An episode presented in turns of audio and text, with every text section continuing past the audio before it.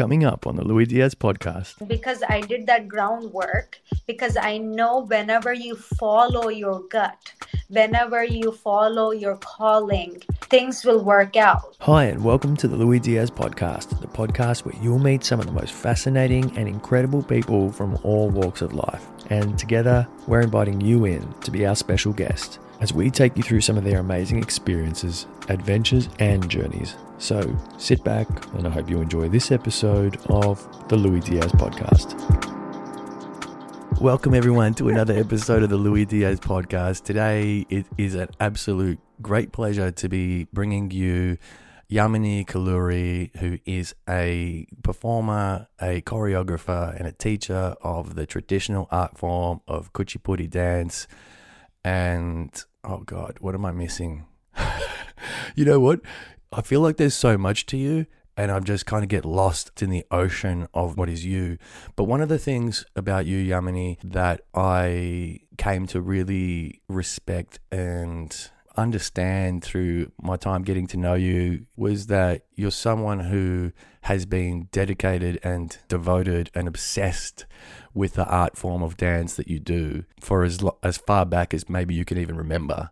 And that's one of the reasons why I was really looking forward to chatting with you is because you've chosen a life and you've stuck to it. And I think there's so much beauty and merit in making strong decisions and and all of that. So, welcome to the podcast. Great to have you here. It's great to be here with you. Thank you for having me on your podcast. I love podcasts. I myself listen to a lot of podcasts while I'm cooking, working, commuting. And you know, the funny thing is, when I was really little, when I was, okay, this is maybe TMI, but I don't care. But when I was on my potty breaks, like when I was like a child, I would literally practice being on podcasts and interviews. Get out of here. Really? And my brother would sit outside and he's like, okay, that's enough. and I would get embarrassed and I would finish my business in the bathroom and come back out. But I would literally practice. Wait, where are you now? Where? Which room are you in? And no, don't worry, it's not a bad. I, I don't know. The, not. the camera's on a funny angle right now. I can't see what else is going on. Oh, yeah, I didn't even see the, this is my friend's apartment as I said. I today I had a catastrophic day, so I'm at my friend's place in Hell's Kitchen. Okay, but you're not New in the potty. No, no, I'm like in a living room dining area situation. Okay, we're good. We're good. Okay. Wow. Well, look, I mean, I'm not sure how many podcasts you've done, but I wanted to give a, a special shout out to Carissa Tauber, who you did a podcast with recently and you shared that on your social media recently. Uh, I had never heard of Carissa before. Um, I absolutely love what she's doing. I absolutely loved the conversation that you and Carissa had together. Um, she's so intelligent and articulate, and you are just so forthcoming with your what you give. You give so much. That's one of the things that really struck me about you is even at a young age. I think you're 25, right? You are 25, right? Yeah. Even at a young age, the confidence to share some of the deepest, darkest sides of yourself and your history, but also on the flip side of that, the acknowledgement of some of the really synchronicities, syn- serendipitous maybe, and wonderful moments of your life as well, and some of the, the acknowledgements that you make to the positive things that have crossed your path as well. I think it's very rare to find in someone. So I just wanted to give yourself a shout out, firstly, and also Carissa for having that conversation. And I'm very, very grateful to have you here joining me. It's going to be a really interesting episode because I've started speaking to more and more artists. But I never really know where we're going to go with these conversations. And we've started with a bang. We've started with the that you've manifested being on podcasts for a very long time, and we didn't know that. So I'm so glad to be part of that journey with you. But if you want to just introduce yourself a little bit to the audience, just give us a sort of the elevator pitch of, you know, who you are, your background, and what you do. Uh, who am I is a very difficult question for me at the moment because I mean, for me, it was always easy to answer this question in terms of just saying I'm a dancer, I'm a choreographer, I'm an Indian American woman. But like after I started my meditation classes, even now, the immediate answer for who are you is I'm a dancer, I'm a choreographer, I'm a performer, I'm a dance teacher. But that is just my career. But I think there's more to life than just your career. And recently, I've been realizing that about myself. Though my career is my purpose, my purpose is just not me because, again, with my Buddhism meditation classes, I'm a complex existence of my ancestors, the food I eat, the sunlight I take in, the air I breathe, the cultures and trends I'm exposed to, the information I'm exposed to. It's a lot of different elements which make me. Mm. So, so sometimes, and also I actually contemplate on on this question who am i and the immediate answer would be at this moment is i'm not my body and mind there is no I, right? But obviously, to be more relatable in social circumstances, obviously, I wouldn't answer that. But I just wanted to be honest, saying whenever that question is asked of me, that is the first thing which goes in my head. I'm not my body and mind. There is no I but on a materialistic level and systemic level i'm a dancer performer choreographer and dance teacher.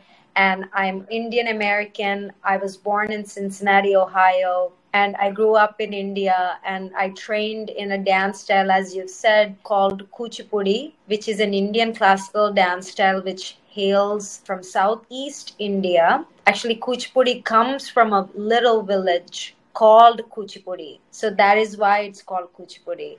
But later, I also went on to do ballet, modern, and contemporary dance styles. So part of my work also is like, um, I hate the word fusion because I think fusion has a lot of like copy paste and cut pasting different things and usually has a lot of cultural appropriation stuff in it. I like to call it integration because I'm not making this style for a result or to be the trend, or I'm not making this style to be accepted by people. I'm just, this style is a result of my life and my practice. So in my day, half of my day, I am training in ballet and contemporary classes. And then half of my day, I'm spending time teaching and practicing Indian classical dance. So, because I'm investing this amount of time in both of these worlds, as a result of that, this style is being born. It's not a forced creation of, okay, let me fuse these together because I have them and it's cool to watch.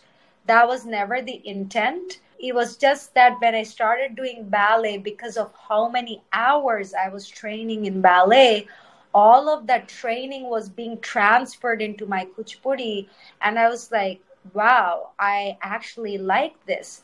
And i would describe it in this way right? Like how there's an indian accent when i speak english i'm not forcing oh because i have an indian identity let me add on this indian accent right? It is a it's an organic result of where I grew up and what languages I've spoken. Mm-hmm. So when I speak English, I'm not thinking about speaking in a particular way.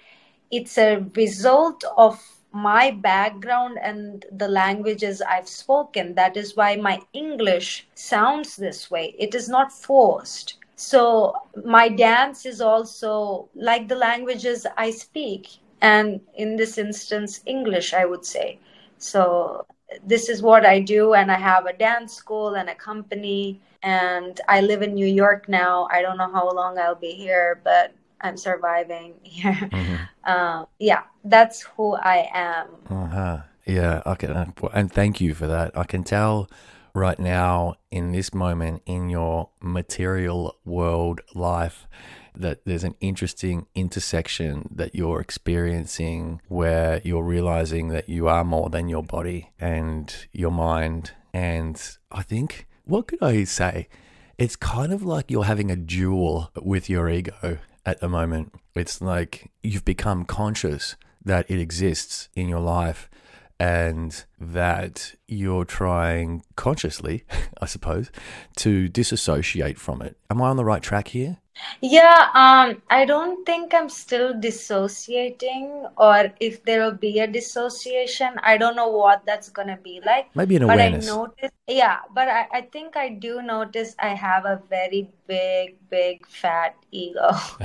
And I think by practicing this mantra of I'm not my body and mind and there's no I, at least it reminds me that a lot of the time I'm in my ego autopilot mode. Mm, And I want to stop being that way. And I, I've also noticed the more I am feeling that expansive energy and not operating from my ego, my art also thrives better. mm, But again, if I do it for the reason of because my art will look good, let me not do it from my ego, is the ego process. So working for results is always an egoistic process. Mm. But actually enjoying the journey and feeling the oneness with all the elements around you is the non ego consciousness or Mhm. the oneness consciousness or the liberated consciousness to put in Buddhism. But I'm very, very beginner, and also because I've been a dancer all my life, and it was all about being on stage and performing for Mhm. people, and even teaching workshops. And teaching itself is a performance. You're trained to have that fragile or like big fat ego as a performer and to be super charming and all of that. But I think I'm not in that space anymore. And also, after seeing and reading and watching movies about all these great artists who had such sad, lonely deaths, where people were fighting for their property instead of mourning for them. I'm like, I don't want to be like one of those sad, lonely alcoholics or people thinking, thank God she was a great artist, but she was nuts. You know, she tortured us. I, I don't want to be that person because I personally know who are very close to me who passed away recently, and a lot of them were relieved, and no one actually mourned that person. And that was a wake up call for me to stop acting selfishly. And because of COVID, that person passed away. And that's what I'm saying. Like, you don't know when you're going to go away. And why would you destroy the beauty of life with your ego? And yeah. Yeah. Enjoying the episode so far? Be sure to follow us and leave us a review on whichever podcast platform you're listening on. Thanks and enjoy the rest of the episode. Yeah, I love that. And it, like I said, it, still feels like it's a process that you're in at the moment that's really important to you, that is very much shaping not only who you are as a person, which is first and foremost, but also, I guess, like you said, it's bleeding into your performance. And you've found that it's having a positive impact on your performance. And I think that's such an interesting place to be because I was, you know, all the research that I, I've done, it's about your past, it's about your history.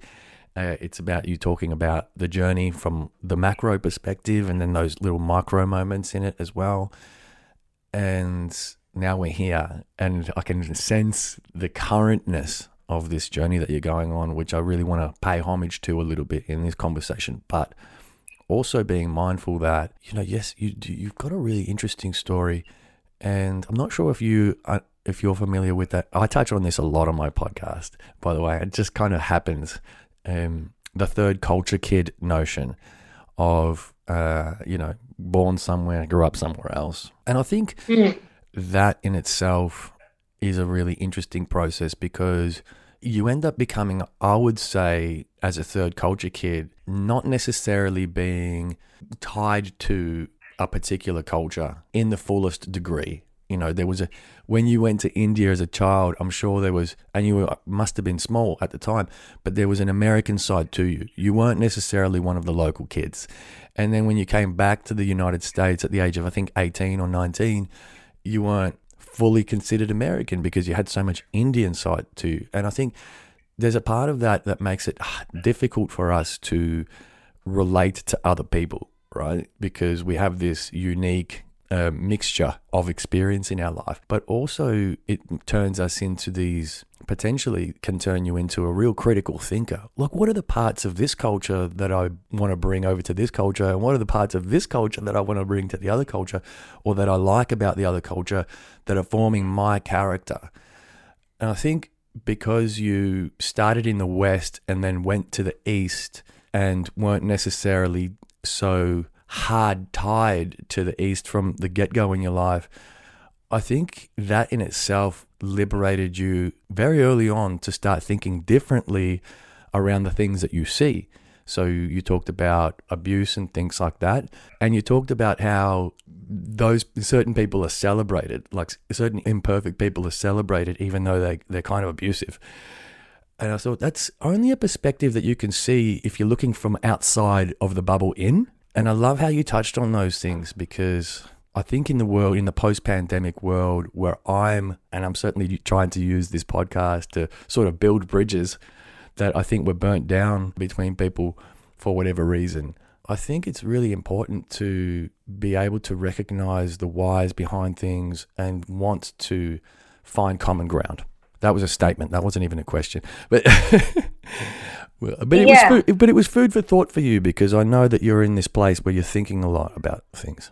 Yeah, um, I think first of all, though there are moments I feel completely lonely with um, all the ideas and the identity and my story. There are moments, but thankfully, I'm too busy to think about the misery in my life at the moment. But there are times when it hits me, like especially when I'm on my period, things just like hit me in the face and i start crying about oh i'm lonely and i feel like i'm the only person like working this hard to bring in this mission in this innovative way. No one sees the potential in it all of that you know and i become a whiny baby but to be very honest though there's a huge part of my life or my time i do spend understanding and appreciating how blessed I am to have such a unique mission I can put my finger on. And it is not vague. And I feel like this kind of unique mission and identity is only a sign of certain kind of greatness or great mission you're onto. Because if I'm like every other person, then it's almost like, what is the point, right? Like, what is my role in the society? And like, it becomes almost like a chore and it's, it doesn't have that spark anymore. But I feel that this kind of loneliness is my responsibility to transcend it into solitude and make good of it and continue on this journey of greatness and generosity. Mm. And also, I feel like this loneliness, or you, I mean, when you're unique, you're lonely, and that's usually considered weird until you actually die because in the times you live in, people can't comprehend what actually you're doing and you're seen as this weird person. Mm. But the reality is, you must know that there's so much potential in what you do and what you are. And I think by surrounding myself with the right people always is a great reminder for myself that I'm on this beautiful mission for my beautiful community and as much as it is lonely in terms of having peers to talk to about, there are a lot of people who are cheering for me and they're supporting me. Yes, I wish there were more like-minded people or peers or artists I could I could talk about without being judged and kind of brushed away uh, seeing me like as a fusion artist or a crazy artist. But again, I, you must know that this is again a reminder that what you're doing is something special and don't let other people disapproving you or not validating you mm. as a reason to paralyze yourself in your confusion. Mm. But for me, identity has never been that confusing because yeah, I have an American passport, but I grew up in India, so I'm Indian. But in some ways in India, yes, I did feel like I didn't fit in because my family is a very well traveled and a very cultural and globally exposed family like my grandparents traveled a lot and in fact my mother was born in the united states as well. So i grew up reading a lot of literature from across the world and my house also is full of artifacts and stuff collections artwork from across the world and I listen to music across the world. And my mom also would travel a lot for her conferences and would bring me clothing from Japan, the traditional clothing, and I would wear them. So yeah, though I grew up in India because I had all of this knowledge and exposure to cultures from across the world, when also my tastes and preferences have evolved in such a global way, when I was making friends, it was really hard because I was like, oh, I'm reading this book from, let's say, Byron. And my friends would be like, who's that? Or I would read Pushkin or something like that. And people wouldn't understand where I'm coming from. But at the same time, I was also reading a lot of Indian literature I read this Telugu book or I watched this old Telugu black and white classic, and they couldn't even relate to that. Because I think from my generation onwards, people are neither fully grounded in their own culture or do they actually know the cultures properly across the world. Like, for example, people listen to American pop music from everywhere. So, a lot of my classmates would think they knew American culture by just listening to pop music. And it's like those anime people, right? People watch anime and they think they know Japanese culture. But there's so much history to Japanese culture, um, their poetry, their architecture, the Buddhist temples, their practices, and their philosophies. I think people get hung up or like K-pop or whatever, but again in Korea, in Japan, there are traditional dance styles like kabuki and all of these styles, and people don't know about those things. People just go for the anime stuff.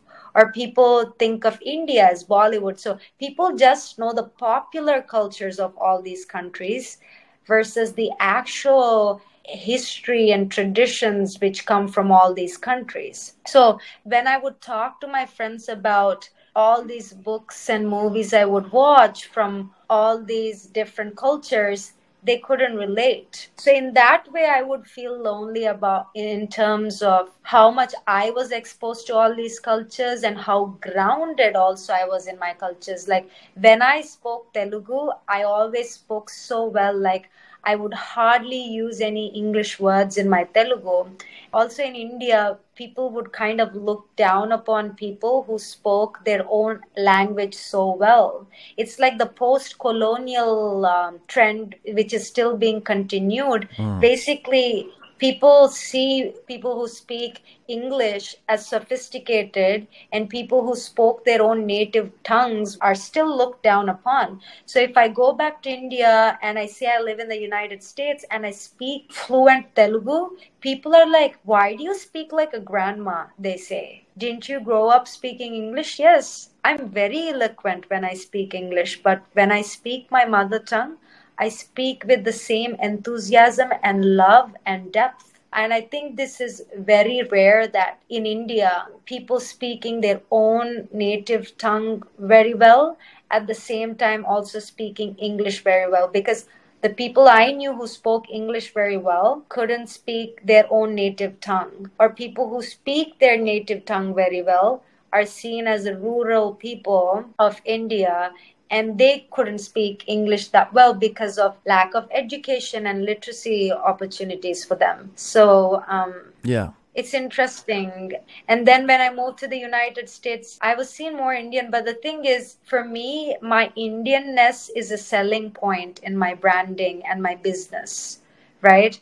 the more I'm grounded within my culture, the more unique I am, the more solid my ideas are. And for me, it works to have an accent, to look a certain way. But this is not the story for everyone, right? This is for me. And I'm not talking for all Indians, but this is very important for my school branding. You don't want some random white person from the Midwest teaching what I'm teaching.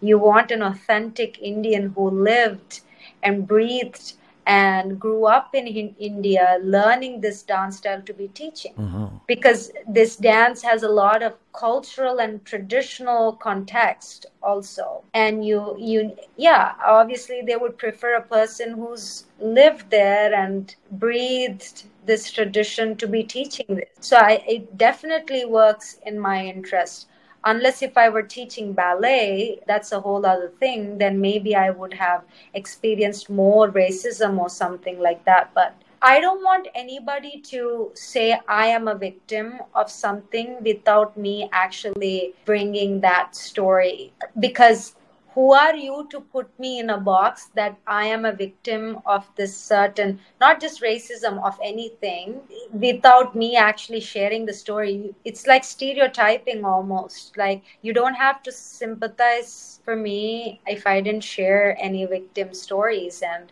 I think by doing that, in fact, by really not going through any victimization. And if I did that, I feel like people who actually are going through racism or misogyny or whatever, I am stealing their spotlight by bringing too much exaggeration to my own story. Because there are real people who are being killed for their stuff, who are being bullied, who are going through real stuff or being fired, right? They're losing their jobs because of their ethnicity. And here I can sit in a privileged space where I have my own school and company and thriving. I am also a victim of racism and all that. I don't think it's fair. I want them to speak so I can support them. That's my philosophy anyway. Yeah. Yeah. And I think when it comes to my take on, you know, that whole third culture kid part and you growing up in the different spaces, not so much to talk about the negative aspect of it, but more, you know, the positive light of it, that you get to see things Yeah. from outside of the bubbles. And I think you do that really well. You referred to your mission there a little bit. And I guess if people haven't picked up on the mission already, the mission is to spread the art form of Kuchipudi and I guess the adjacent art forms or, or the things that support Kuchipudi as as well as an art form. I think one of the things I love about you is that you talk about how Kuchipudi is a style of dance, but also it can be supported by certain types of yoga and it can be it's supported by singing and acting and the arts as well. It's a blend trying to steer away from the word fusion intentionally. Uh, it's a blend of many different art forms, and yeah, I love that you share that, that you focus on that somewhat because I think sometimes, especially in the West, we get so hooked on telling our stories in isolation or sharing our art forms in isolation without paying homage to the supporting elements and supporting factors that have obviously come into play. You do that with your art form, you do that within your life. You talk about your teachers, even the ones that obviously you had fallings out with. And yeah, like I said earlier, I've become captivated with how advanced your understandings are and how easily you're able to talk about those things. And not to put you on a pedestal, but I do want to take a little side note here. How's the podcast experience going for you so far? Is it what you imagined? Yeah, oh, I I love podcasts because I think it's a great opportunity to kind of revise your thoughts and philosophies in these moments to check yourself like a mind scan Mm-hmm. and see how you think if my thought process is clear? And also do i listen to the questions clearly or do i talk over you or the person who's interviewing me? Or do i listen to talk or do i listen to just listen? All these kinds of things. I just like i like to practice all of that. Also i'm a deep thinker. Mm-hmm. so I think podcasts forces me and puts me in a spot to recheck my values and principles I have in life. Do I believe in the same thing? A few months ago, when I was in a relationship, the way I saw life was completely different from how I see my life now. So I think it's so interesting how things just change so quickly. And I just love podcasts for that reason because I really need to reevaluate about my opinions and how I see life, my perspectives. Do I actually practice what I say? I do. Like, I also like to listen to my podcast again in the future to just check do I actually practice this or is it all just talk? Mhm. Right? Or do I believe in this or is it all just talk to appease a certain crowd? You know? So i think in that way i do love podcasts for that reason because my art is not just to get attention or like a thirst trap kind of thing or i don't want it to be a vain shallow practice. I want this pursuit to be telling stories which touches people's hearts you know? And first it has to touch my heart. Mm, and that's when i'm gonna share it with the world. Mhm. um, this is very important. I think with Instagram and stuff, a lot of things just become about looks and fashion and which beautiful space I am at and what makeup am I using and who's sponsoring me and less focus on the art and more on the gimmick. And that's why i'm still shocked like yes i do notice my instagram traffic and it's almost going to 100k and i'm just like how did i even get there? Because i don't really do any kind of sellout content meaning like i don't dance to a popular music or a pop i actually to be honest yeah here my ego is coming but I hate that. And I, I, I think I'm going to regret saying this, but I really despise the trendy kind Yeah. of person. Yeah. I, I just, I am the kind of person who likes to do what I believe in, has to be deep with respect to my culture. Mm. And there's always a mission. It's not Mhm. about how cute does Yamini look in this post. You know, it's Mhm. about I made this beautiful dance and this is the music I love and here you go. yeah. Right? Yeah, that's so interesting. I think you touched on it a little bit in your conversation with Carissa around uh, trends versus tradition. I'll put it that way. Yeah. And how you talked about tradition as having integrity. And I loved that you positioned it that way. And also, you know, authenticity, it obviously speaks to you, but it's obviously speaking to other people as well. You're right. You're saying that you're shocked that you're getting a lot of growth and traction through being your authentic self. But then to me, it's kind of saying, well, p- people are seeking that. You know, if you see a thousand TikTok trend videos, which I despise myself too, so let's both be haters together on this one. And then you see one person that's putting their heart and soul into something that they're really passionate about. It transcends the screen. It does. You can feel it. You do. And there's something Yeah. attractive about that. Maybe you can't articulate it in that moment. Maybe you just don't have the words it's just a feeling that you get inside when you're watching someone that's really nailing their art form and you can see that they're doing it with their whole being in that moment and you're just drawn Yeah, to I- it. That was I'm so sorry I cut you no, no, no, off. no, no. I, I take long pauses from time to time. That's my bad. No, I hate that. I take long pauses too, but you're very patient. I'm so sorry. I hate cutting people off. Absolutely not. I love. we're having a conversation, and there's no reason to be sorry. Yeah, um, Seth Godin, actually, in his book, The Practice, he talks about how very few people have the luck of doing what they love and also seeing material success. Could be visibility or financial success, right? That is why I'm shocked. So, is it like, am I part of that small percentage? Because all the work I've created until now and I post, I enjoy doing from my soul and my heart. I didn't do these performances or these videos to go viral. It was just a performance I was commissioned to do.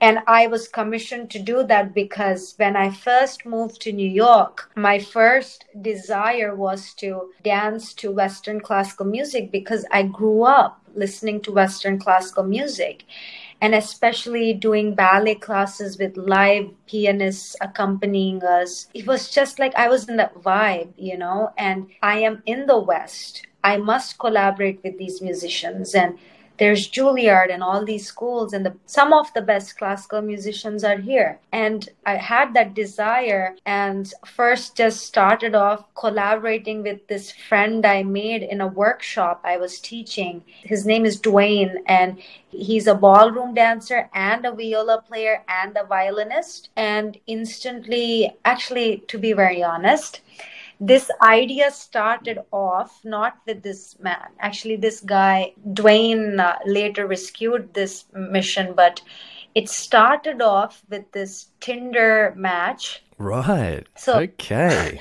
now we're getting. See, I, we've been. I've been waiting for this. Yeah. So I, oh God, I'm not on any of these apps anymore. So please don't judge me. I despise those apps. No judgment. But so I matched with this cello player on Tinder, and you know, I, wasn't really into him, but I was really inspired by him though because he's a cello player and my first instinct was i want to collaborate with you and be friends with you and make art. I don't think i want to date you.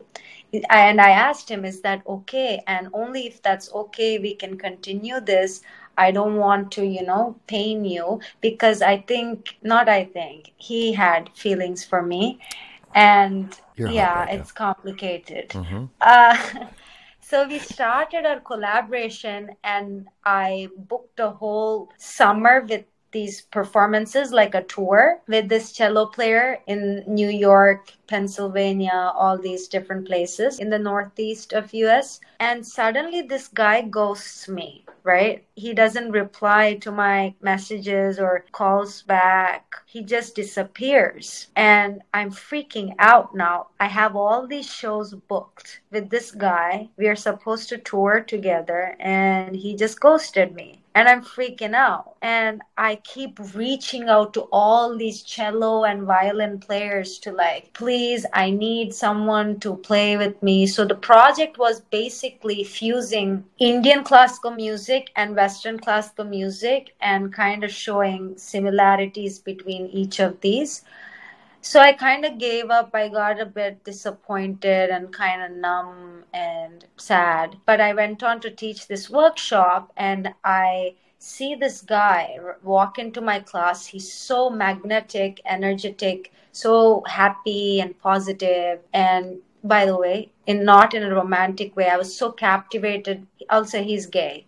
Don't worry about that. And I was very captivated by his presence. So I felt like this immediate attraction for this man. And I stalk him on Instagram, like, who is this beautiful being, right? And I go on Instagram and I find Dwayne, who came to my workshop. And I discover that he's a viola player and a violinist. And I immediately message him and I email him saying, hey, I already booked a lot of shows and this is the project i need someone. And he immediately said yes and he saved my life.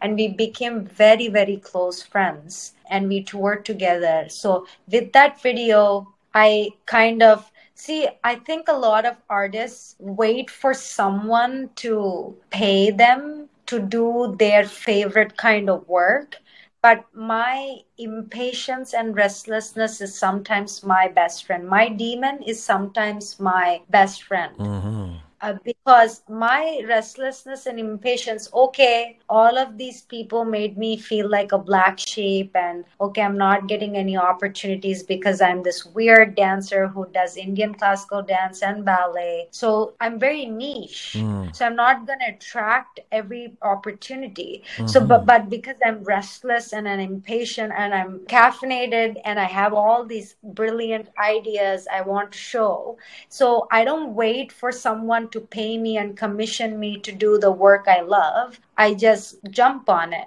I see a beautiful piece of art or music and I'm like, let's do this. But I'm also not that kind of annoying artist who goes to every artist and fakely says, Can we collaborate? Nice to see you. And they just keep saying that word. When I ask it, I mean it and I don't use that word with everybody. Right now, it's become a trend to just say, we should collaborate, and then they disappear, right? And I'm not that kind. When I want to collaborate, I make sure we actually do it and it's on stage. So, anyway, we toured, and because I did that groundwork, because I know whenever you follow your gut, whenever you follow your calling, things will work out.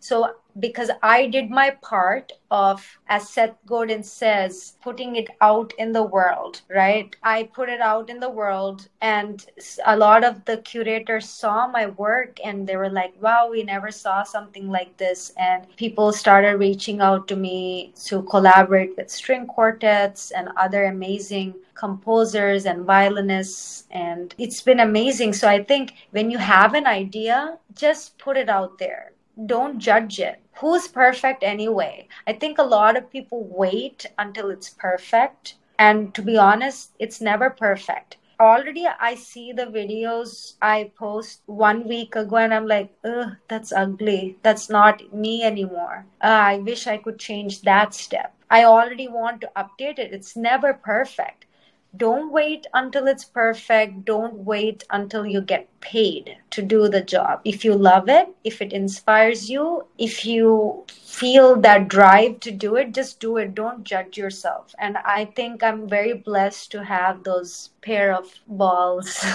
to just put everything out there and I don't care because I think I was bullied and seen as a black sheep at a very young age and I'm like kind of used to it and I'm I laugh at it now when someone says something weird about my art. So if you haven't already, find us on Instagram, Facebook, YouTube, or TikTok where you can catch additional content and grace us with your thoughts. Thanks again and enjoy the rest of the episode.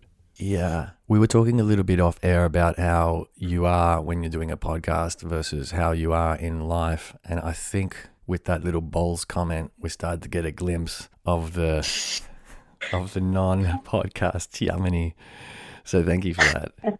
Feel free to drop a few F bombs or whatever you feel like as well. I think we've opened up a bit now.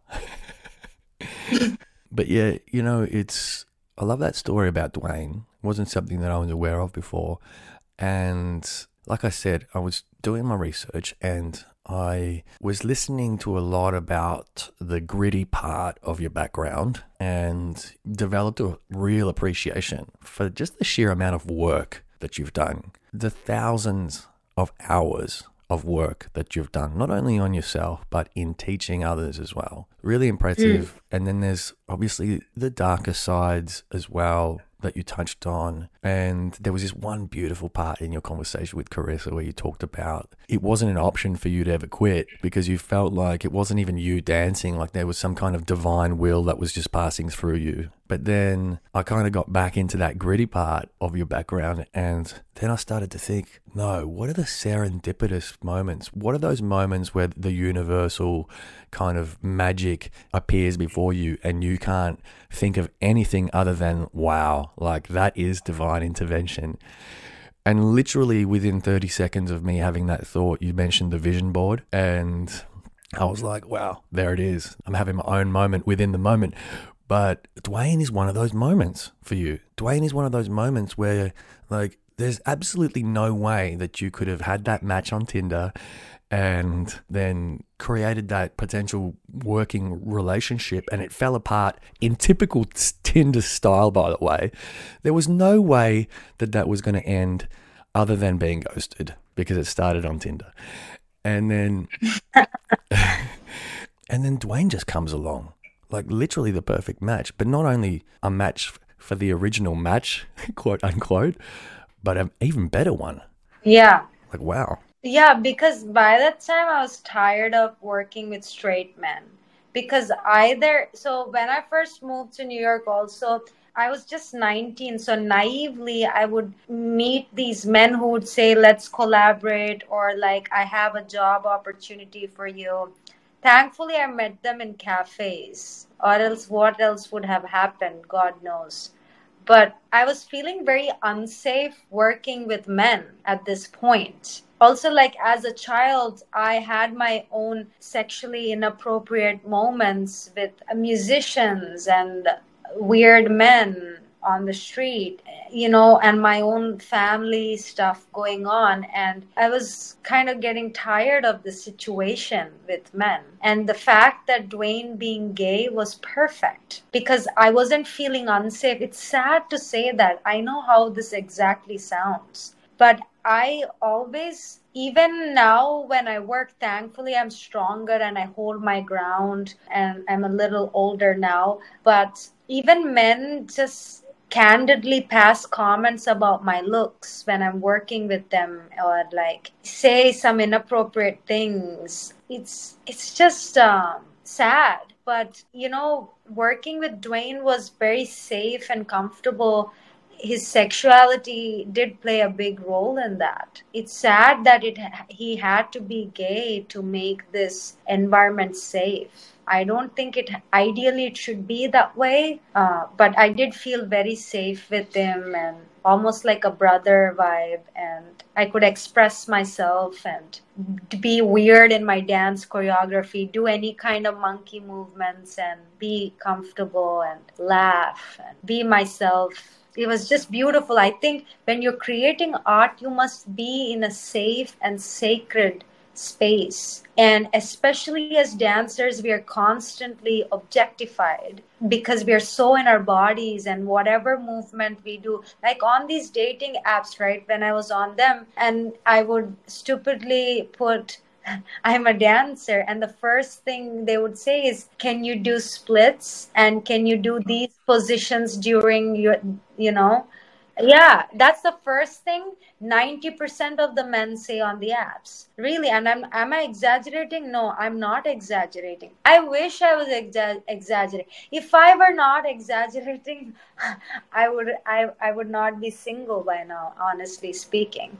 But 90% of the men's that's the first thing they say. Can you do this position during that time? So you must be very bendy. Or saying you're a dancer is a mistake on these apps but it's my passion though.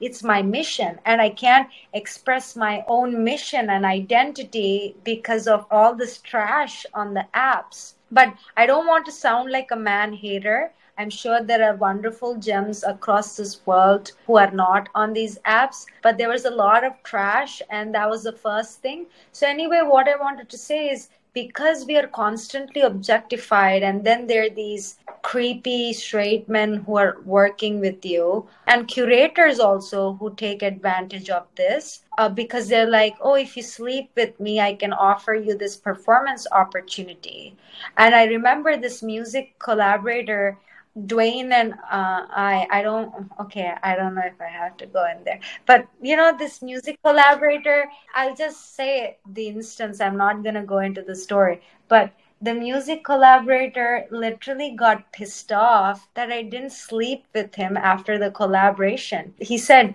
Every girl sleeps with me, though. Why are you so uptight? Don't you find me attractive? You know, things like that and I think some men might listen to this and say, but it's because you're attractive and you must take it as a compliment. But I'm here for work. This is my living. This is also, I do Indian classical dance. It's not whatever dance, it's a very spiritual, sacred dance. It's a different mindset and mind space you need to be for this kind of dance. I cannot think crudely like you, and I cannot objectify you in this process. It's very important for people to know this. And I'm so happy I met Dwayne and I had that safe and loving collaboration. And yeah, I'm very skeptical of working with men, but recently I've been collaborating with the violinist Vijay Gupta and he's exactly like my brother and I, I do all these weird jokes. I'm nonstop laughing. If i can be a monkey around that person that's a sign that i am safe. If i'm very reserved and i'm unable to be crazy all over the place then that means I feel very uncomfortable and you're viewing me very inappropriately. And I think even sometimes men, they don't have to say anything. With the way they look at you, like check you out, that's enough to make a woman feel unsafe. And in fact, I was speaking about that with my friend, you know, like for example in in my modern dance training i need to wear unitards and leotards and always wearing them is a very empowering experience, right? Because it's like you are meeting yourself in this naked body to see all your imperfections and your beauty and to correct your posture and to upgrade that version of yourself and i think we wear this, these specific attires which are very fitting to your body to see your body in its most naked form to fix your lines and to correct your body placement and to meet your body almost in this naked form. And there's no hiding because in clothes you a lot of your placement and your alignment and your lines can be hidden. So in ballet and modern we wear these these clothes to see our body in this sacred manner. But I remember in this particular relationship I was, I would come back to dance class in these clothes, in my dance clothes, and like it was always sex you know and as dancers when we see naked bodies our naked bodies or other people's naked bodies sometimes in pieces we got to be naked you know? We always don't think about sex. And it sometimes that's you know how the military people call um, the general public civilians? As a dancer, I call all the non dancers normies because they see a naked body and they only think about sex, you know. But when a dancer looks at a naked body, she sees does this person have good posture, right? How are their lines? How are their muscles defined? What what is the potential of this body, right? How beautifully can this body move? It's like looking at an instrument. And also as if you take it to the next level in Indian classical dance, how can you transcend this bodily experience into something spiritual? How can you use this instrument for something beyond? And that's why I feel weird sometimes interacting with non dancer people because the naked body or stretching. How did yoga and stretching become a sexual thing? That I also don't understand. Like, even a woman just sitting in her split at the gym or anywhere is seen like a sexual thing. Okay, wow, this woman is sitting in her split. So she has a lot of potential in my sexual encounter. Like, I don't understand that way of thinking. I understand it, but I just can't fathom how you can just see a naked physical body and just think about sex all the time. I think it's like a, the amount of porn people just watch, it just rewires their brain to see naked bodies as just like how can i consume that naked body for my sexual appetite versus as dancers, we spend eight to 10 hours in the dance studio, especially in your conservatory times. And you're like, how do I use this naked body, which is an instrument for a beautiful artwork I create? That's how a dancer thinks, right? Or an athlete also might think like that. I'm not sure. My brother was an ex professional tennis player, but he would also look at people and be like, oh, he's standing like this because these muscles are weak. And, you know, and I feel like a lot of normal people, because of hypersexualization and Instagram also having like these random booty pics and like all of that and the pornographic content. It's just like rewiring people's brains to just see naked bodies as sex objects versus wow, this is the work of God or this body can create the work of God by creating beautiful art. Uh, yeah, anyway. Yeah, yeah, yeah. We went somewhere maybe I wasn't prepared to go, but, um, you know, I'm glad we have because it's such a, a fundamental part of your experience that, you know, inherently and it's not even personal. I think you that's what you've just also pointed out. It's not even personal. It's kind of a societal thing that's occurred and that not only you're subjected to it but dancers are subjected to it. You know as a straight male i have to check my primitive urges from time to time you know it's like oh wow attractive person. And then yeah i think it's it's um it's this constant it's this constant battle between like your primitive urges and your more advanced place of being because you because you you're right. Like you see you see someone that you're attracted to and that's why I mean that's why we go on dating apps right? Mm. and they, and you know what, what I'll also say is the dating apps are the worst. They've turned us into pigs. Like as in I would never walk down the street and start swiping people left and right like on the footpath. I'm walking down and just, I just push someone away. You left you right. You know I wouldn't physically do that. Imagine that That's funny. Yeah, like the the the internet has, and what I'll say is that big tech internet has created behaviors. So the Tinder dating app isn't just a da- dating app because it's a dating app. It's a dating app that's based on a user experience of being able to go left, right, the swiping, right, and then that creates that creates behaviors, and they drive behaviors, which is really interesting. So yeah, there's there's internet culture, and then there's primitive urges, and then there's everything in between. I think you touched on like the sexualization of dancers, and I'm thinking, okay, well, this is not a modern, this isn't a contemporary problem. Like this has been happening for a long time. And then I think of the 80s. I'm thinking back to the 80s, and I'm thinking, oh, that was like leotard splits, like big hair, getting all sexual in your face in a lot of those in those videos. And it was sexualization was being used as empowerment, I think. And so today we're seeing the aftermath of a lot of those movements and we're starting to oh, understand. Oh no. I mean sexualization was there ever since humanity. Yeah existed because ever since Adam saw Eve.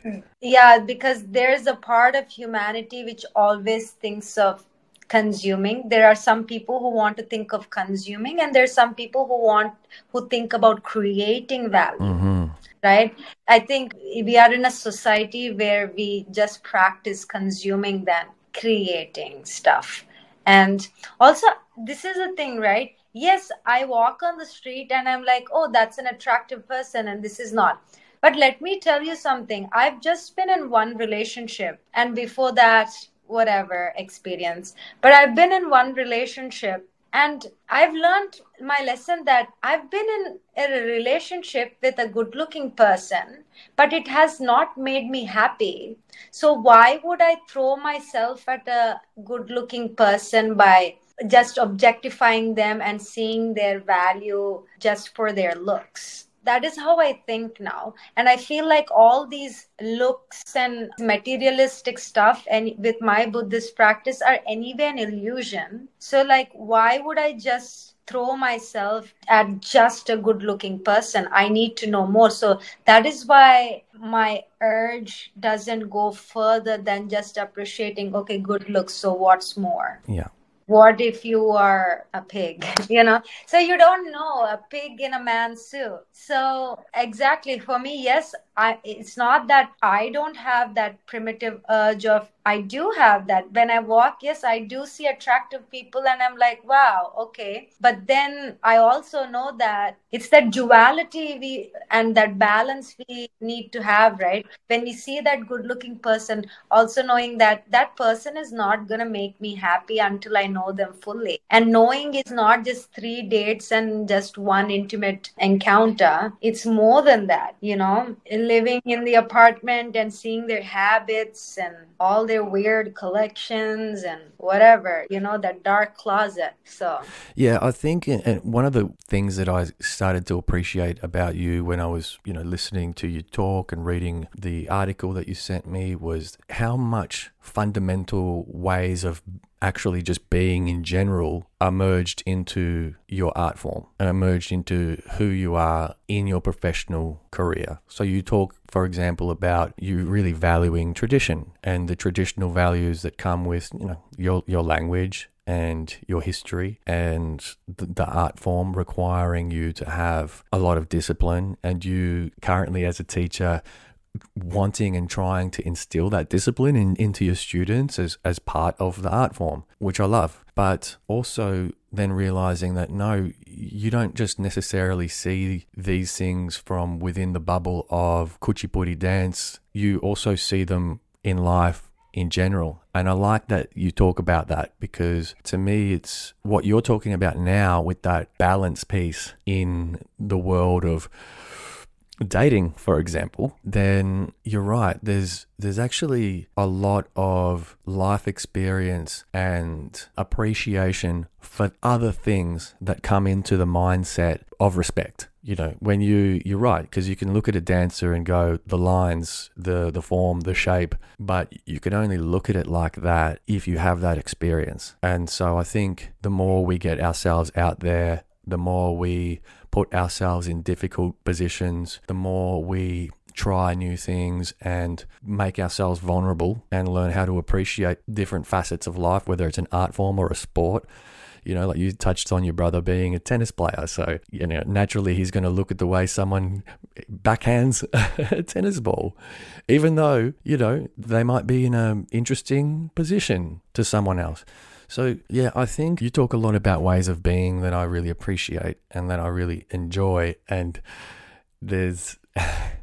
there's the yeah there's that unfortunate side that you have the contrasting experiences to draw on right you've got that beautiful experience of being a dancer and fully immersing yourself in that art form and seeing it for what it is and being surrounded by other people who do as well and then you've got the other side of it you can see the dark and the light in that and that's special. Yeah. I think for me, tradition is like being in a devoted, loving relationship with someone, and trends are like flings. Mm-hmm. And one is not better than the other, but I know in my heart what is healthy and what is actually more noble. Obviously, tradition. not trends. Not that I look down upon them, but I can see why they are craved and needed by the society. But I don't need them. I don't need trends. Um, I need flings also, to be very honest. Um,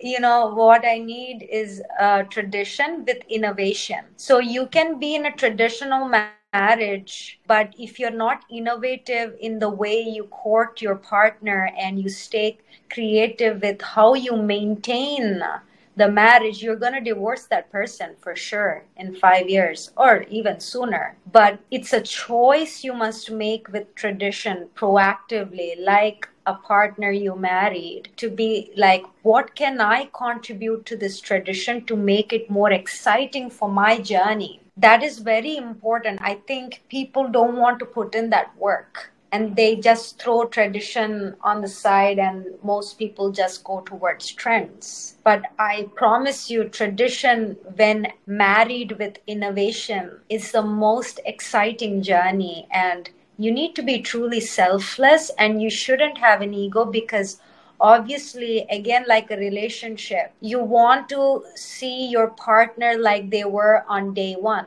but the reality is their dreams their vision for life, their goals will change. And if you can't embrace that, if you want your partner to just be an innocent puppy, this lost eyed and like this puppy looking partner you met in high school, it's not going to happen. That's very selfish because you want to manipulate your partner. But instead, you think this tradition just does not belong to me, but this tradition be- also belongs to the forthcoming generations in the future and also various other communities who are investing in making this tradition survive. So, how can I just lock up this tradition with my fundamentalism, right? So, it is important for you to be creative and also be selfless to make this tradition survive and evolve and stay relevant to all the forthcoming generations. And I keep you know using the relationship aspect as mm-hmm. a way mm-hmm. because because I just went through a breakup and I'm learning a lot of lessons from that proactively. And also, Indian classical dance revolves a lot around love themes. So, we use romance and sensuality as a metaphor for uh, divine union or spiritual meanings if that makes sense like a lot of the devotees you see in indian dance compositions the devotee kind of is having a um, if you just read it it it sounds like okay the devotee is having sex with god. But that's not what it means because sex is seen as a metaphor for this divine union. Uh, people just see like this bodily action, but this union is more than that. It's that concept of there is no me and there is no you, there is us, and I feel expansive in through this act. So that act is an homage to this divine or this holistic, wholesome union and that is why the way sex is portrayed in mainstream media upsets me because since I was a teenager, I read poetry about these romantic and sexual unions, which were not like this. It's not about your kink. It's not about my fetish. It is not about my preferences. It is not about which position you like. It is much more than that. And reading poems like that, these tantric poems, right? And then people, uh, random people talk to me about, do you know about tantric sex? I'm like, that's not tantric sex. and it's, it's so, uh, frustrating. So it's like now the way sex is sold is my body consume me and give me the money. That's it. It's so ah just how its sex is just reduced to this one facet body and for me that is why though i was exposed to the concept of sex through indian classical dance at a very young age i was never like ew what is that oh my god there's like a kissing scene and like a foreplay scene i feel awkward i never felt that because sex or this foreplay was seen like um ritual a spiritual ritual to become one with the god. And i can't explain. It's very sacred. I can only do justice to this topic through my dancing.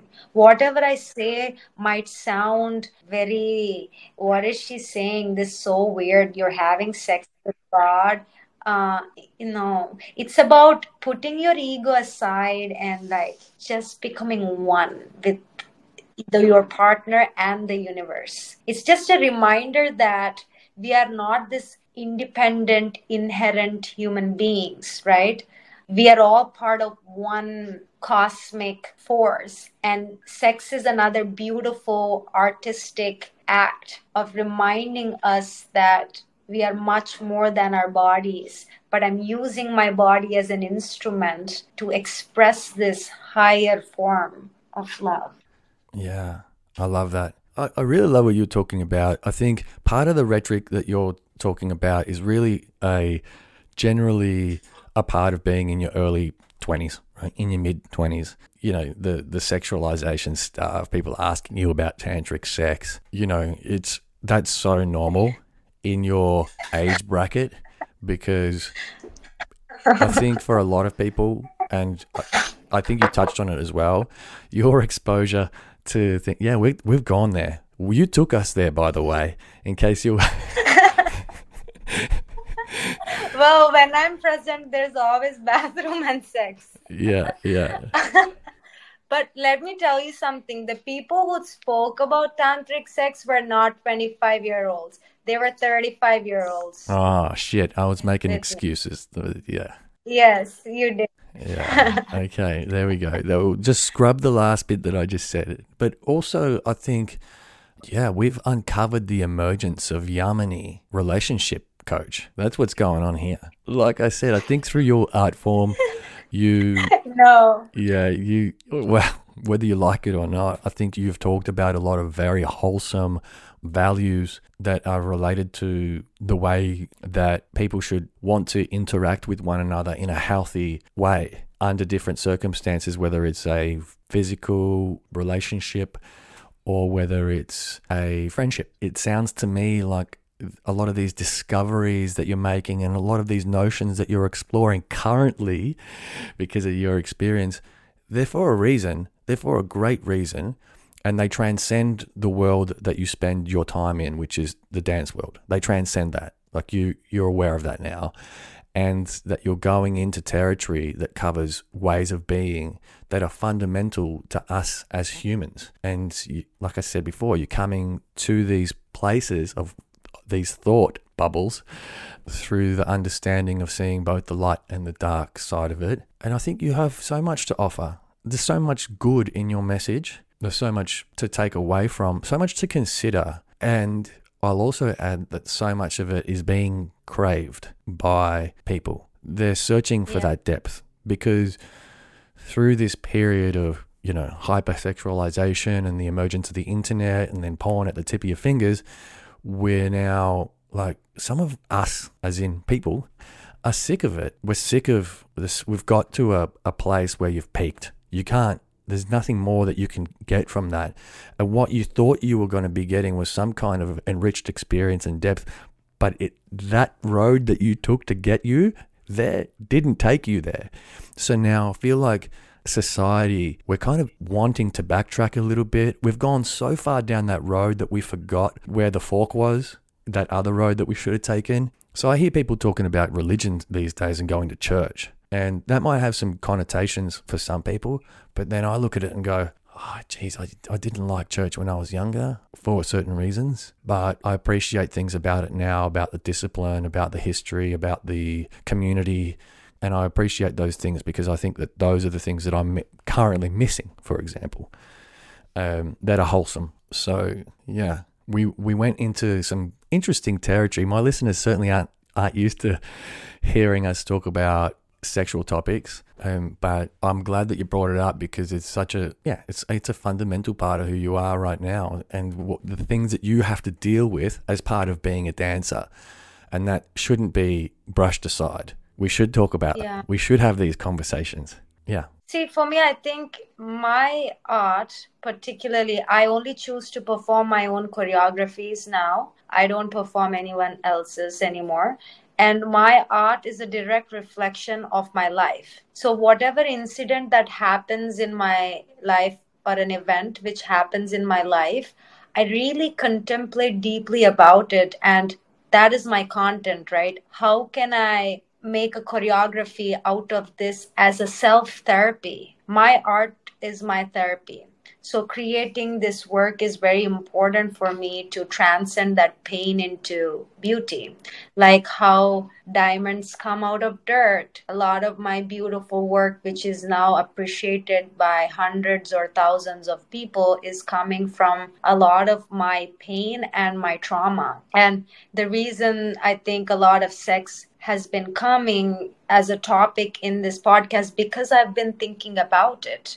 And as a young woman, I am approached constantly so by many men, and I have to think like, where is this urge or desire coming from for this man? And when I am interacting, I'm not just judging the man, obviously. I'm not playing holier than thou, but where is my desire to interact with this man or to encourage him to hit on me a little bit coming from. So I am also seeing how what I am doing in this situation and how my ego is coming to play. Though I've decided to be sober, celibate, vegan, what else, everything.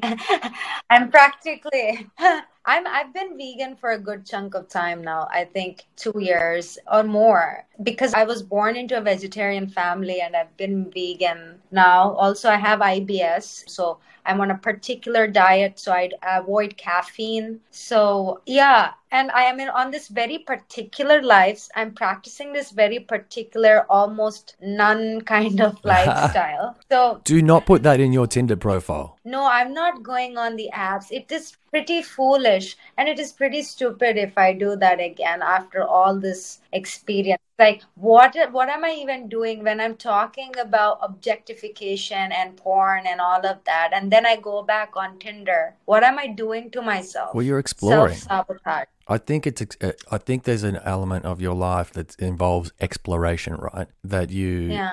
Naturally you want to try things because you need to. Yeah. You need to explore them.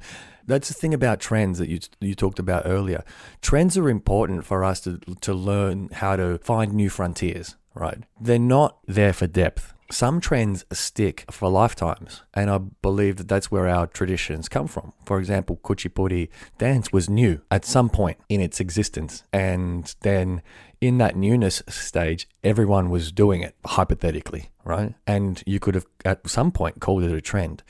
But it's the continuance of that trend because the society sees the value in it that allows it to become a tradition over time. Um, yeah. And I think that that's an inherent part of who you are is to learn how to sit in the spaces of being a discoverer and a pusher of frontiers and someone who deeply pays homage to tradition. Would I be? Yeah.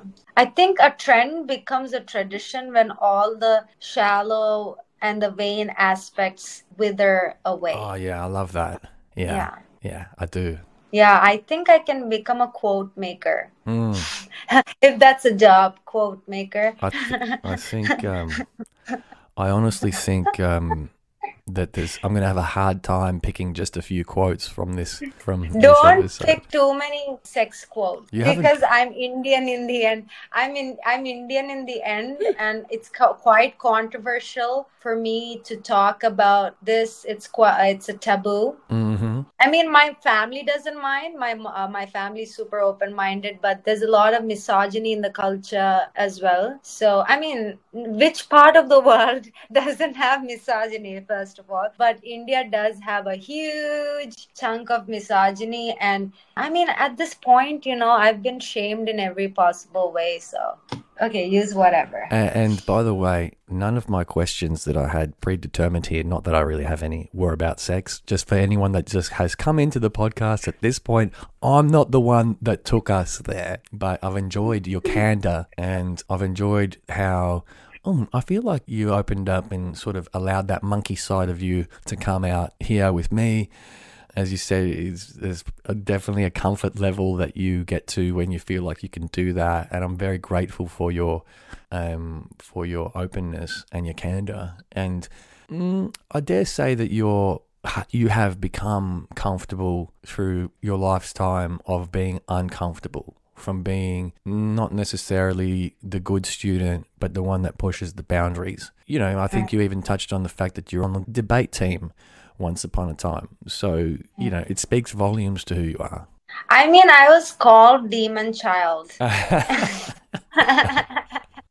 like not demon child but like monster child like my grandma used to call me monster kid monster girl it, we say rakshasi in indian languages and even my dance teachers my teachers i've always said uh, controversial things and rebellious things and um, i've always spoken my truth and i always will see life is too short and for me sometimes life is like a game right you pick your battles and you need to go with it. You can't please everybody. And I know that. The only thing I care about is I stay loyal to the few people I really love and there might be thousands of people who are who might be looking up to me and who love me or like me. It's all the sensationalism anyway.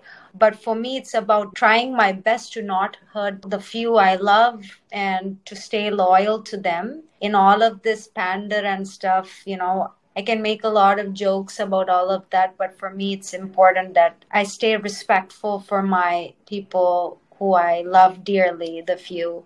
And that's very important for me. And yeah. no, it's it's it's great. And again, not everyone thinks like that. You know, I think the internet is a place where we're literally have become willing to throw ourselves under a bus for a little bit of 15 minutes of fame. And uh, there's been some trends lately that I've just, I generally stay away from that world. I'm kind of like the last to know about these things. But there's been some stuff I've seen on the internet lately where I've just face palmed and I've gone, are we really going here? Because I thought that we'd hit that bottom. And just when I thought we had, there's a new low. And I thought, oh gosh, no, no, no, we're, we're not ready yet. So it's fascinating to hear someone that's still thinks about the people that they love and the people that love them and how to best represent yourself in your community in order to honor those people. It's a very rare thing. Because for me, love is a very difficult subject. In my own family, I had to work for love. I mean, I had to be the best in class, good at my academics, uh, good at my dancing to actually feel loved. But in the end, I didn't really feel loved that much. And later in my life, after I moved to the United States, I found love within my friends, and my friends are like my family. And true love is hard to find. So when I had such difficulty finding love and being loved and all of that, especially as a child, I truly value it. I don't take it for granted. It really is. Also, I was always used as an object for branding and stuff like people would put me on stage and just uh, like book me for shows. Like i was not seen as a full blown human being. Mm-hmm. so because of all that i'm just very tired of being in that kind of life. I just want to feel like a human being love people and be surrounded by real love and the more I treat other human beings as human beings and not as objects, the more people are gonna treat me that way as well. And yeah, it's true love is really hard to find. And when you find it, you must cherish it, preserve it, value it, respect it, and give your attention its work. It's an adventure. Adventure is not taking a trip with them to do bungee jumping. Adventure is when that friend tells you, I did not like what you said that day, or you are doing something which hurts me and the community, you listen and you find a way to fix that. That's the bungee jump. It's not the bungee jump you go with your friends for the adrenaline or the dopamine, right? This is it.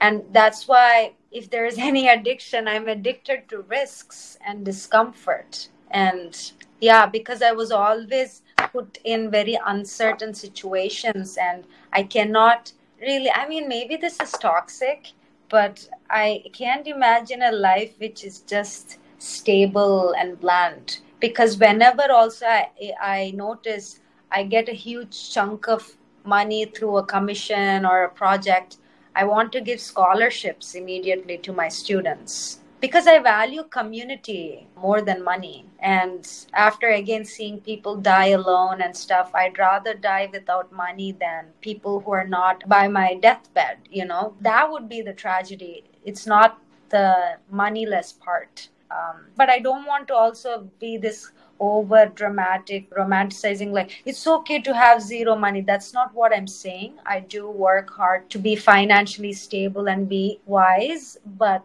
also if I had to choose, I would choose to have people who I love by my side than money. Yeah. Yeah. And I think, you know, when you touched on with Carissa, the vision board side of things, I think that, um, you know, our feelings and our, our learnings and our discoveries, especially when it comes to our deep values, I think those aren't the things that we have been taught to vision board enough that makes sense. And I think those hold the keys to you know, potentially the life that you want. It's interesting because when you think of a vision board, I think of, oh, that house that I want, that car that I want, that holiday that I want, that person that I want. But then why can't you vision board your values? I think that's one of the things about where I can see you are in your life at the moment is that you've decided what your values are. They're very strong. They're good, wholesome values, and that's what you want to work towards. Community person, but you don't necessarily. And yet, and yet, there you were going. If I had to choose between the two, um, like you, like you know, it has to be a choice potentially at some point. And I don't think you do. I think that you can have everything that you want. I think if there's anyone that can have everything they want, it's you because you've proven that so far. You've overcome so many obstacles to get to where you are now, whether it, they were, you know, emotional, mental, physical, financial, that you are the result of the vision board. You just sometimes we can't look at ourselves and go, damn, I've come so far and it's all because I stayed true and focused. So you're definitely on the right track, and and that's why it's been such a pleasure to engage with you, to learn about you, to uh, listen to you talk about mm, all of the auxiliary parts of life as well, not just you know your professional career, but you know some of the quirky personal things as well, like, you know, having a Tinder profile and things like that. You know, you're a real human that does things, that tries things, that goes through being ghosted. And um, I think what happens when we develop such prominent profiles on social media is that people can forget that we are just like them. And um, you do that yeah. very well when you talk. I'm not prominent. I'm not prominent yet, I must say. But I think who hasn't been ghosted though?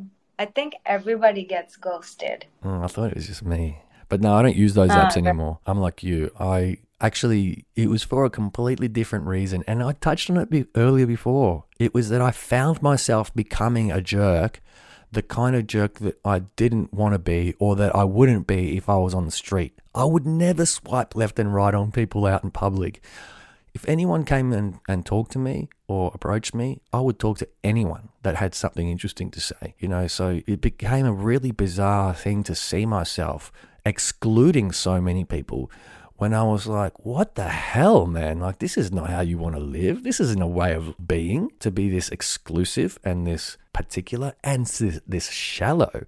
But the app is forcing me to be like that. It's not giving me another option. So, yeah. um, yeah, I mean, I'd love to continue to explore throughout the rest of my life these notions of how technology drives behaviors versus the conscious choices that we can make to behave certain ways. And I think, again, that's another thing, another reason why I've really loved talking to you and listening to you is because your story and your current life right now is so full of choice. It's so full of conscious choice to be a certain way because A, you love it, and B, you know how much value it adds to your life. And then C, because you know you don't want to be the other way. so, yeah, you're an interesting human being in so many ways. And I've loved this conversation. Yeah, I have a question for you. Oh, sure. Fire away. What are you envisioning to see in terms of relationship and connection with all the people you have on your podcast? I I love my guests because I all of them. I have this real love that I develop for all of them. Uh, because of how open they are when we have these conversations. It's like even if I've known someone for years, once I have them on my podcast, I just feel like, oh, You've revealed so much more of yourself than I ever could have imagined or dreamed. And my relationship with my guests fluctuates. You know, sometimes we we we become really good friends and sometimes you know, it's just a podcast episode. But from a personal standpoint, every time I come out of a conversation like this, I feel like I've leveled up in some way. Like asking you about your experience and listening to you open up about it has helped me to learn myself better. And I pay so much respect to that process. I'm so grateful for having the opportunity. And beyond that, it's really outside of me. And I know that, you, that your question was more directed personally towards me. But then realizing that outside of me, that there's all these random strangers globally that are listening to these episodes and that it's touching and affecting them in some way. And when I realized that this is way bigger than me, it really helped me to go, ah, oh, it takes a lot of the pressure off it being about me or for me or having some kind of agenda to drive because we can just have nice, candid conversations, and someone's going to get some value out of it. Maybe it's the same value that I got, maybe it's other value altogether. But on a macro level, I think that conversations are making a wonderful comeback. And to your point about how society's kind of gone down this weird vein, materialistic kind of um, kind of path, I think once we have these realizations that like, uh, I don't like what we're what I'm seeing out there, I start to think, um, think, well, what what do I love? Just like you, what is it that I love most? What do I love doing most? And it's just having chats like this. And sometimes with my guests, that has meant a really deep, beautiful relationship that's developed. Like, for example, episode 26, I'm going to say, or 27, is with a, a guy who's riding a tandem bike from Alaska to Argentina, and the way we oh, I saw that. Yeah, yeah, and Cam Williams, and, and he was introduced to me by my guest Lucy Barnard, who was episode twenty-two, who's walking the opposite direction. She's walking from south to north, and I can just wake up to the most wonderful message sometime about them having listened to an episode and how it touched them, or how great they think the work that I'm doing is, or something like that. And I can send them a message anytime. And these connections are really fundamental to my growth as a person because having gone through my own struggles and my own demons, maybe you were demon child and I was demon adult. I really have wanted to explore lives outside of my own experience to be humbled more than anything. And it's a humbling experience. And so, whatever happens beyond the record button, I allow to develop organically, but I can confidently say that the friendships that have come out of this podcast so far and so early on in the podcasting experience are some of the most amazing friendships and beautiful experiences that I'm having with these cool people. And I'm very grateful for that. And thank you for asking me that question. Self reflection that I didn't expect to be doing. Well, that's why I'm here. you are very good at that. But I think, I mean, as far as an episode of the podcast goes, for now, we've explored a lot of topics, we've covered a lot of ground. My app has crashed on me three times which is unusual. Lucky number. So Apollo. Three is a sacred number. Three is a sacred number in Indian culture. Uh-huh. So is that going to be the last time it crashes? I hope hope so. Um, if it crashes another time, it has to crash seven times. Oh no, that could mean we're talking all day, which I know that you don't have time for. But I, yeah, I think we're at a point now where I just wanted to know what what is it that you're looking forward to and what's coming up. I know that you're doing a fundraiser at the moment on your Instagram. By the time I release this episode, that fundraiser will be over because I noticed that there's five days left and it's going to take me about seven days to get this out. Oh, this that fundraiser is for my collaborator Vijay. I am gonna do my own fundraiser starting September first. Uh huh. And what's that for? That's for my new dance company. We are premiering in November. Right. Okay. So that's soon. Wait.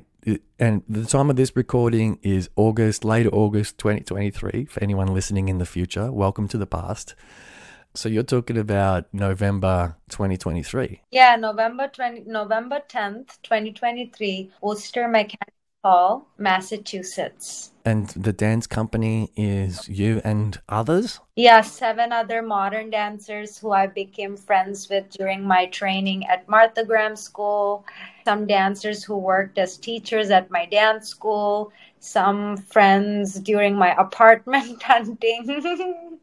Uh, yeah, no Tinder dates. Um, just wholesome friends. Yeah, nice. And so I guess uh, you mentioned that was at it. I didn't catch the name of the dance hall, but it's in Massachusetts.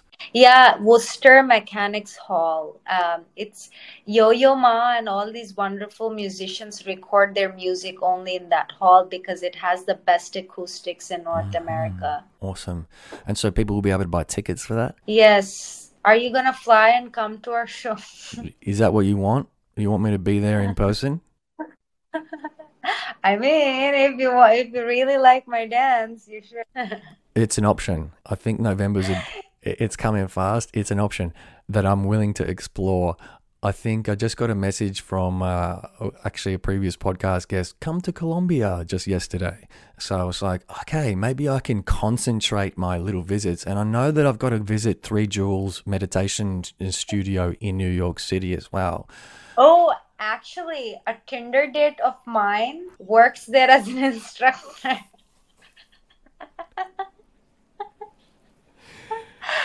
Oh my God. I didn't think I would mention that We went there. on We the pod. did. We did. Well, Okay. but yeah, I think um yeah, he he he works there. A Okay. Tinder date of mine as a teacher. Is it Diego?